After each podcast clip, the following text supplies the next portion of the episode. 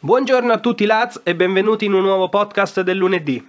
Oggi ci spostiamo più ad est fino a finire in Russia e parleremo di questo campionato tanto interessante, tanto particolare e ricco di mm, curiosità. Con noi oggi c'è un ospite, è Francesco di Calcio Russo. Ciao Francesco. Ciao, ciao a tutti. Come va? Tutto bene? Sì, sì, tutto bene, tutto bene. Bene, siamo pronti, ma come sempre, prima di cominciare, sigla!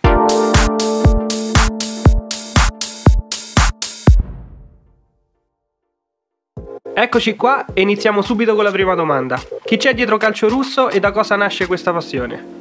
Allora, dietro Calcio Russo c'è un ragazzo di 25 anni di Brescia che lavora per eh, la, il sito online football.it che si dedica esclusivamente al calcio internazionale e riusciamo ad avere delle buone collaborazioni con l'applicazione OneFootball e Diciamo che io mi occupo di tre campionati, oltre a quello russo, anche quello austriaco e svizzero.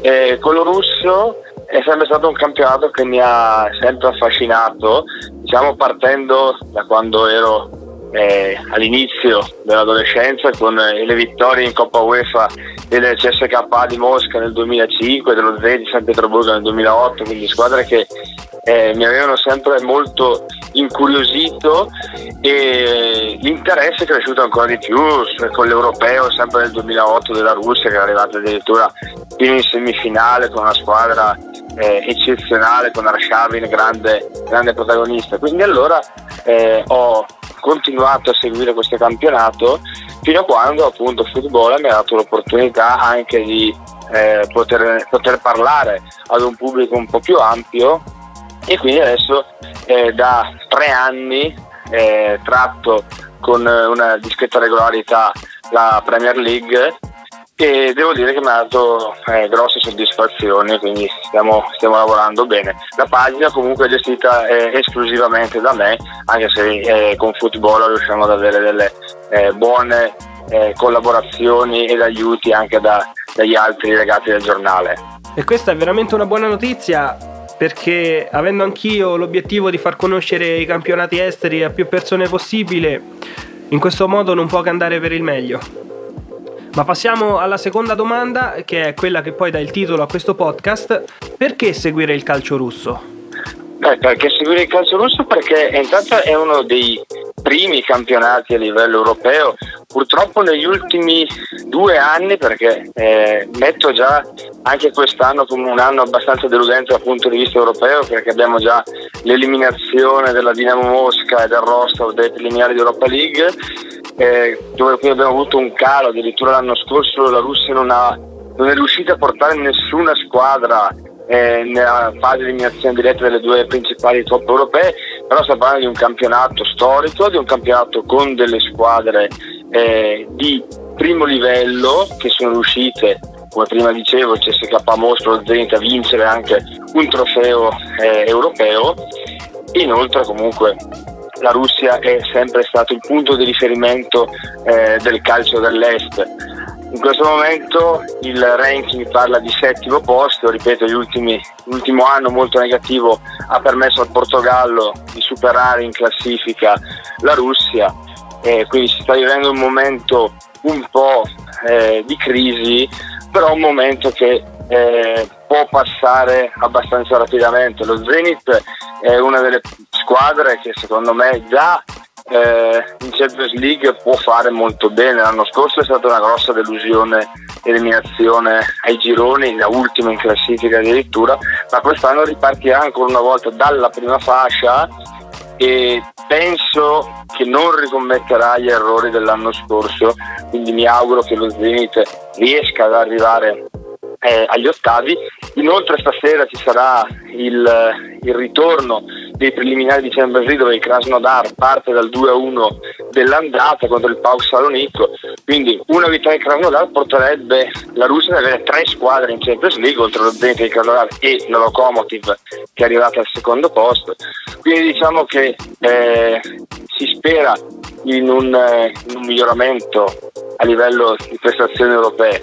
Per quanto riguarda il campionato, mh, non è forse il campionato eh, con il maggior numero di gol. È un campionato molto molto tattico, eh, le difese hanno un ruolo importante, soprattutto hanno un ruolo importante i portieri, portieri che comunque sono sempre stati un punto centrale del calcio russo già dagli anni 60 con eh, Levi Ashin che è l'unico portiere pallone d'oro, ma anche con Dazayev di fine anni 80, quindi eh, la Russia ha sempre sviluppato una grande eh, cultura dei portieri che continua ancora oggi, quindi forse anche per questa grande qualità di portieri difensori è difficile magari vedere 4-3, 4-2, grandi risultati, grandi gol, però sicuramente è un calcio molto tattico e molto ragionato, quindi merita di essere seguito.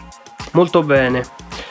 Ci sono delle realtà interessanti in questo momento che meritano di essere seguite, anche perché ho visto che ci sono moltissime squadre che hanno scritto pezzi di storia importanti per il calcio russo e non mi riferisco solo al CSKA, allo Zenit con le loro vittorie in Europa, mi riferisco anche a squadre tipo la Torpedo Mosca che è una nobile decaduta ma che comunque negli anni passati era una grande squadra. Quindi la mia domanda è, una persona che si avvicina adesso in questo mondo, che squadra potrebbe seguire? A cosa si potrebbe interessare in questo momento? Beh, allora diciamo che eh, raccolgo il suggerimento che mi hai dato con la Torpedo Mosca, è assolutamente una nobile decaduta, ma sta ritornando in auge. La sua sfortuna è stata eh, l'interruzione del campionato a causa del coronavirus. Eh, la Premier League ha sì chiuso il suo campionato, ma non la seconda divisione, che eh, si è bloccata dopo 27 giornate, avrebbe dovuto averne 38, quindi mancavano ancora 11 giornate. La Torpedo era solo a un solo punto eh, dal Kimchi secondo e secondo me probabilmente sarebbe riuscita ad arrivare in Premier League. Purtroppo in quel momento si trovava al quarto posto, una posizione che tra l'altro eh, a gli avrebbe permesso di fare eh, lo spareggio con la quart'ultima di Premier League, però gli spareggi sono stati annullati e quindi si è ritrovata anche quest'anno in seconda divisione, ma eh, il progetto è molto serio, quindi penso che ritornerà rapidamente in Premier League. Eh, per quanto riguarda invece le squadre in Premier League, eh, la realtà eh, più sorprendente di quest'anno e che al suo solo secondo anno in eh, tra i grandi è quella del Sochi. Il Sochi eh, si trova in questo momento al quarto posto in classifica con una sola sconfitta dopo nove giornate.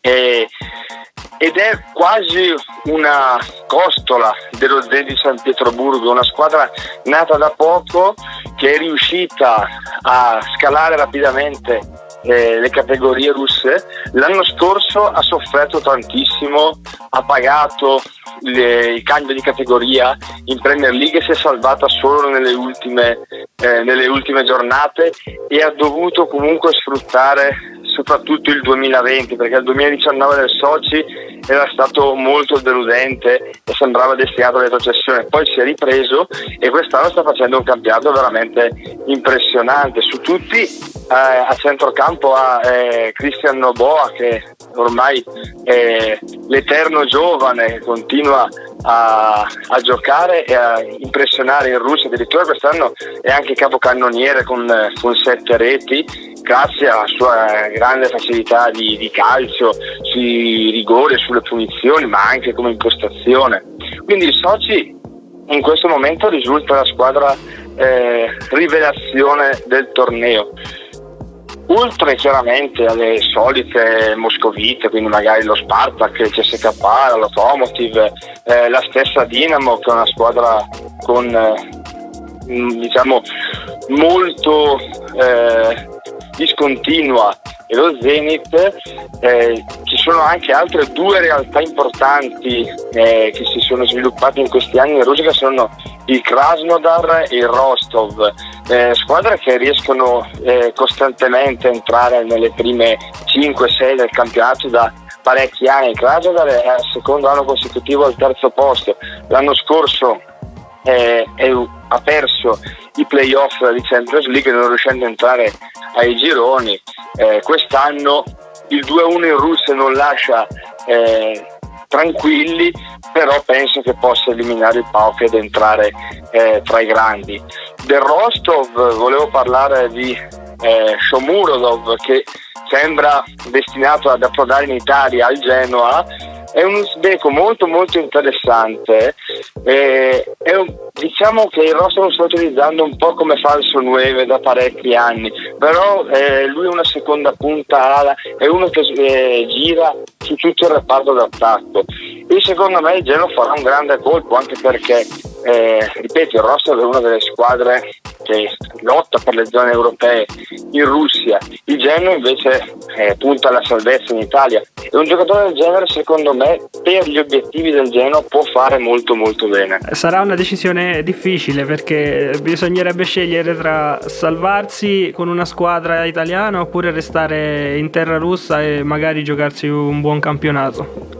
Vedremo sì, è sempre complicato anche perché in questo momento il Rostov è terzo dopo nove giornate comunque ancora a tre punti dalla coppia Zenit Spartak di, di testa quindi eh, può, ed è da tanti anni che comunque parte molto forte poi un po' crolla nel girone di ritorno però eh, è sempre una squadra molto solida e molto difficile da affrontare Beh sì, comunque lo raccontano anche molti episodi del, dello scorso campionato. Anche oltre agli episodi dove a causa del virus hanno giocato contro squadre composte dalla primavera, eccetera, eccetera. Però comunque sì. sono, sono squadre. Sì, tra l'altro sono proprio due squadre che ho citato. Il bruttissimo caso l'anno scorso era un Soci Rostov, finita 10 a 1 per il Soci, ma assolutamente una partita da non giocare eh, il Rostov ha giocato neanche con la primavera, con gli allievi e tra l'altro è passato anche in vantaggio dopo 30 secondi, quindi l'1-0 è stato del Rostov, poi però eh, la differenza è stata, è stata, netta, ma come è normale che fosse. Eh già, diciamo squadra sfortunata, eh, anche se poi il Soci ha pagato le conseguenze eh, con la stessa situazione, se non sbaglio, vero? Eh sì, sì, poi è stato il Soci che ha dovuto subire questa situazione. In quest'anno eh, l'unico caso di coronavirus eh, è capitato al Rotor, che già è una squadra che ha, eh, si è trovata in Premier League quasi per caso, eh, come ti dicevo prima, per il discorso eh, del blocco del campionato a 11 giornate dalla fine. In quel momento era prima in classifica già da rivelazione del campionato eh, di seconda divisione russa si è ritrovato portato in Premier League e la squadra non è assolutamente all'altezza. Dopo nove gare eh, sono solo due pareggi fatti e sette sconfitte. Però di queste sette sconfitte ci sono anche due 3-0 a tavolino eh, dettati dal coronavirus. Purtroppo la Russia ha deciso di adottare questa linea. Eh, non si è ben capito se ci siano delle colpe effettive della società Rotor per aver comunicato in ritardo i test sui tamponi, eh, fatto stare comunque abbastanza brutto e triste vedere due partite perse per 3-0 a tavolino perché dei propri giocatori hanno contratto il coronavirus. Capisco, diciamo non è un periodo felice. No, assolutamente. a 360 gradi a questo punto. Esatto, esatto. Va bene, voglio farti un'ultima domanda. Se mm, tifi qualche squadra di questo campionato, se hai delle simpatie per qualche squadra? Beh, simpatia l'ho sempre avuta per lo Zenith, eh? fin dai tempi in cui era una squadra di proprio più di centro classifica eh, anche perché eh, l'unica città russa che sono riuscito a visitare nella mia vita è San Pietroburgo, quindi eh, mi era piaciuta tantissimo, una città splendida, quindi eh, diciamo che ero, sono stato abbastanza legato eh, tra tutte quelle squadre lì allo Zenit e quindi sono molto contento che eh, da due anni sta, sta, dominando il campionato e vedremo se anche quest'anno eh, riuscirà a vincere. Comunque eh, la simpatia per le squadre russe eh, nelle coppe europee c'è sempre, a prescindere dal, eh, dalle rivalità interne. Ecco. Ah, certamente. Che poi eh, lo Zenit, se non sbaglio, ha sempre tirato fuori anche dei talenti che poi sono andati a giocare in altri campionati europei, se non sbaglio. Comunque, in generale, il campionato russo qualche talento l'ha tirato sempre fuori. Sì, sì, assolutamente, ma tra l'altro adesso eh, nello Zenit, eh, oltre ad avere eh, Giuba è stato ammirato durante il mondiale del 2018, eh, il suo gemello del gol in attacco è l'iraniano Azmoun, che secondo me è un attaccante che eh, potrebbe tranquillamente fare il salto di qualità andando a giocare in Inghilterra o in Italia o in Spagna o in Germania, ma in squadre che puntano alla vittoria. Le, il limite magari di Asmoon può essere ehm, la continuità, però quando è in giornata e soprattutto lui eh, si esalta nelle grosse partite, tipo quest'anno eh, ha segnato una doppietta strepitosa nello scontro diretto col CSK, poi magari eh, va ad affrontare l'ultimo in classifica e, e, sparisce per tutta la partita, però è un giocatore da, con una tecnica strepitosa e con un grande future del gol, quindi se dovessi eh, andare ad acquistare qualcuno in Russia per una grossa squadra eh, dell'Europa occidentale andrei sicuramente su di lui. Beh, per il suo futuro lo scopriremo solo vedendolo giocare. Esatto, esatto. Bene, siamo arrivati alla fine di questo podcast, ti ringrazio tantissimo per uh, la tua disponibilità. Grazie mille a te per l'occasione per poter parlare con, con voi. Bene, per oggi è tutto. Noi ci vediamo nel prossimo video e ci sentiamo nel prossimo podcast. Vi lascio qui sotto in descrizione il link per la pagina Facebook di Calcio Russo e per il sito web di Footbola. Lasciate un like e iscrivetevi al canale. Ricordatevi anche di cliccare sulla campanellina per restare sempre aggiornati. Vi ricordo che questi podcast li potete trovare anche su Spotify. Io sono Alex e questa è The Lad Show. Ciao! Ciao a tutti!